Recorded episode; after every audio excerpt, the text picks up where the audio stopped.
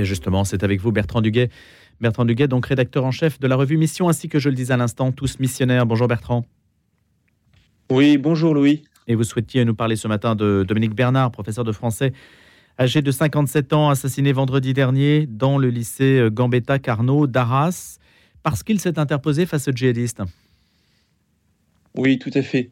Vous avez eu la gentillesse de rappeler que mon travail à la revue Mission et aussi euh, mon travail comme professeur de français, c'est c'est à ce titre-là que je tenais à rendre cet hommage à Dominique Bernard, parce qu'il est professeur, mais pas seulement, parce que c'est une figure de citoyen français, tout jusqu'à son nom de famille, hein, le second le plus donné dans l'Hexagone, nous le rappelle.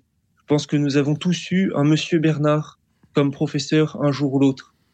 Mais aussi parce que, en professeur de lettres, c'est un homme qui avait consacré sa vie à la littérature, cet art dans lequel est enracinée notre culture, un passionné de Julien Gracq, un passionné de René Char, deux auteurs marqués par la guerre. La coïncidence est pénible, mais montre qu'il pressentait sûrement très bien notre époque troublée. C'était enfin un homme décrit comme érudit et doux par ses élèves, par ses collègues, et un homme décrit comme un professeur engagé. Et quel genre d'engagement était le sien, Bertrand? Eh bien, un engagement généreux au service de la transmission du savoir. Hein, dans les années 2000, Monsieur Bernard avait cofondé l'Université populaire d'Arras. Vous savez, ces universités lancées par le philosophe Michel Onfray. Alors, on peut être en désaccord avec certaines positions de ce philosophe, notamment lorsqu'il nie l'existence historique du Christ.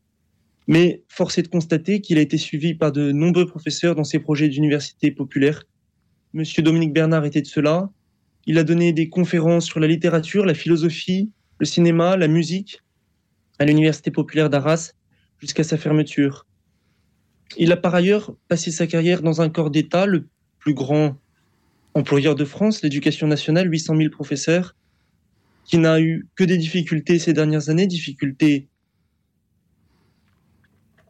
On vous a perdu, Bertrand. Difficultés internes, apparemment. Hein. le collège unique dont vous vouliez nous parler, les, salaires gelés. Les professeurs se retrouvent désormais en première ligne dans cette société hmm. fracturée, archipélisée, comme dit euh, Jérôme Fourquet. Alors, quelle leçon missionnaire peut-on tirer d'une figure comme celle-là, puisque je rappelle que vous dirigez la revue Mission?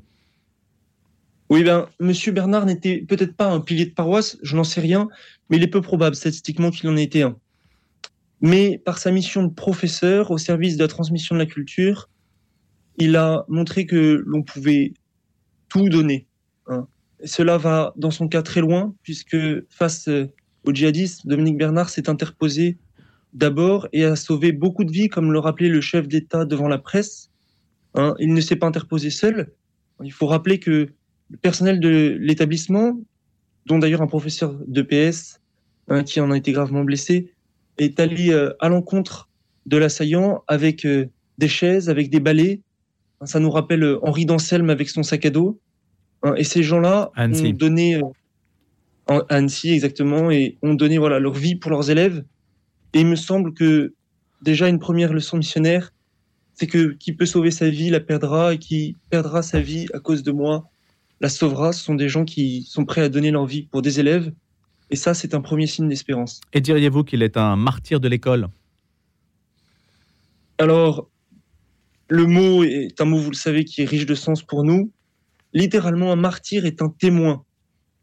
Une chose qui est sûre, c'est que M. Bernard est le témoin d'une chose, c'est que la vie culturelle est une vie donnée, c'est une vie de transmission. Hein, dans le cas de M. Bernard, ce don va jusqu'au don de sa personne contre la sauvagerie. Et la leçon missionnaire qu'on peut en tirer, selon moi, c'est la suivante.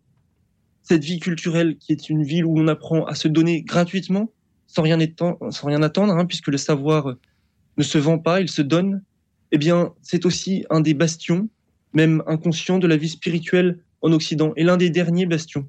Hein, parce que si la vie euh, spirituelle dans nos pays est combattue de toutes parts par le matérialisme capitaliste, si la vie spirituelle s'affaisse dans nos pays, eh bien, là où la vie culturelle demeure, elle est un lieu où une étincelle peut germer et où l'on voit souvent de la grandeur d'âme.